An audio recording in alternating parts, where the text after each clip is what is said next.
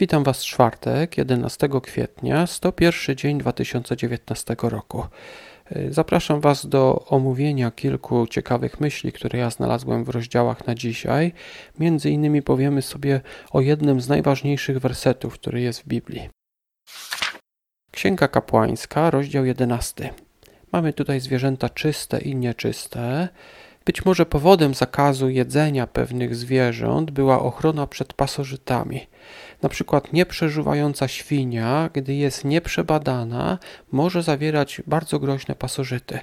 W czasach starożytnych było to w zasadzie normą, że ludzie mieli pasożyty, a Izraelici, którzy przestrzegali tych praw, y, mogli się przed nimi przestrzec.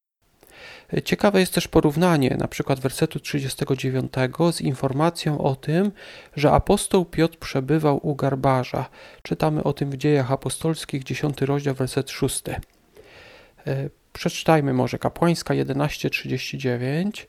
Jeżeli zdechnie jedno ze zwierząt, które wam służą za pokarm, i ktoś dotknie się tej padliny, będzie nieczysty aż do wieczora. I teraz wyobraźmy sobie, Piotr przebywał u garbarza, czyli u człowieka, który praktycznie codziennie dotykał y, padliny, dotykał skór nieżywych zwierząt, czyli cały czas był nieczysty. Tak więc Piotr, przebywając tam, dowodził tego, że nie przestrzega już w tym momencie prawa mojżeszowego. Co dla Żyda było bardzo dużą zmianą i być może było to dość trudne. Będziemy o tym mówić jeszcze przy omawianiu dziejów apostolskich 10 rozdziału. Nehemiasza, rozdział 11. Spis ludzi mieszkających w Jerozolimie i okolicach. O niebezpieczeństwach mieszkania w Jerozolimie mówi werset drugi. A lud błogosławił wszystkich mężów, którzy dobrowolnie postanowili zamieszkać w Jerozolimie losowano i co dziesiąta osoba miała zamieszkać w Jerozolimie. Niektórzy zdecydowali się na to dobrowolnie i ludzie ich za to chwalili. E, dlaczego tak było, że ludzie, że chwalono za to, że ktoś miał zamieszkać w stolicy, w Jerozolimie?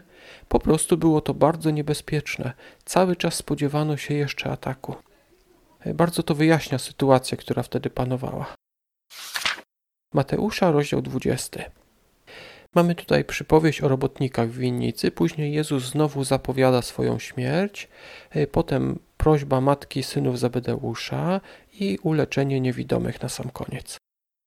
Najważniejszy werset tego rozdziału jest to chyba werset 28. E, czytamy tam. Na wzór syna człowieczego, który nie przyszedł, aby mu służono, lecz aby służyć i dać swoje życie na okup za wielu. Jezus wypowiedział te słowa, chcąc dać przykład apostołom, bo oni ponownie kłócili się o to, kto z nich jest najważniejszy. Według Jezusa ktoś na najwyższej pozycji ma być sługą tych, którzy są poniżej niego.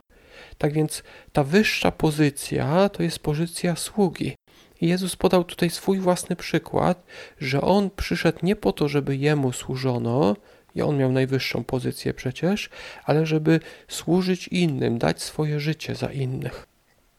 Ciekawie też w tym rozdziale wypada porównanie Jana i Jakuba z Piotrem.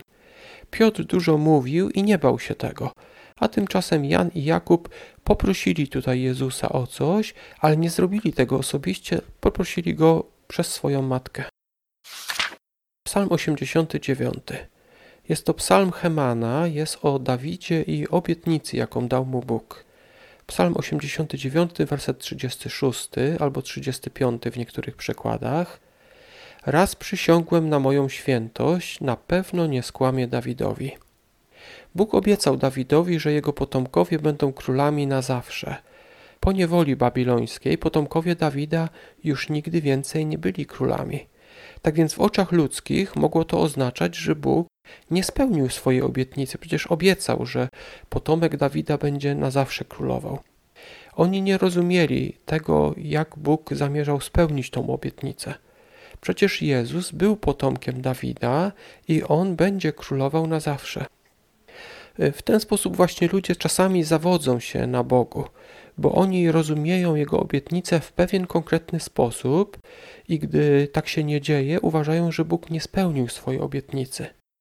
Na przykład tutaj spodziewali się ludzkiej linii królów, podczas gdy Bóg spełnił to proroctwo w zupełnie inny sposób. Księga Przysłów, 11 rozdział, wersety 10 do 12. 10 11 werset mówią o prostolinijnych społeczeństwie, a 12 mówi o głupocie okazywanej przez pogardę. Księga Przysłów 11 i werset 12. Niemądry, kto bliźnim pogardza, lecz rozumny umie o nim milczeć.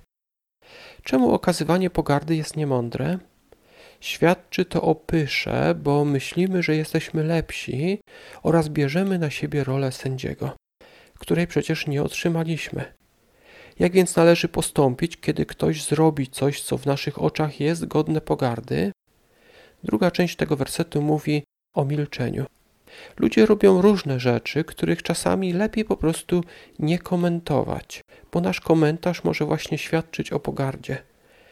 Ten werset mówi o pogardzaniu ludźmi, więc chodzi tutaj o sytuację, kiedy my wypowiemy się może z pogardą o kimś.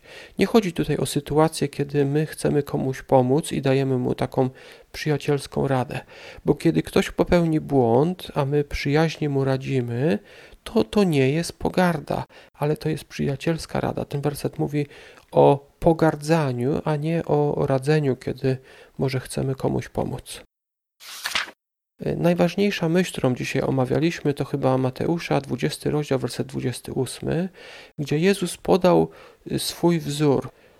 Powiedział o sobie: Na wzór syna człowieczego, który nie przyszedł, aby mu służono, lecz by służyć i dać swoje życie na okup za wielu.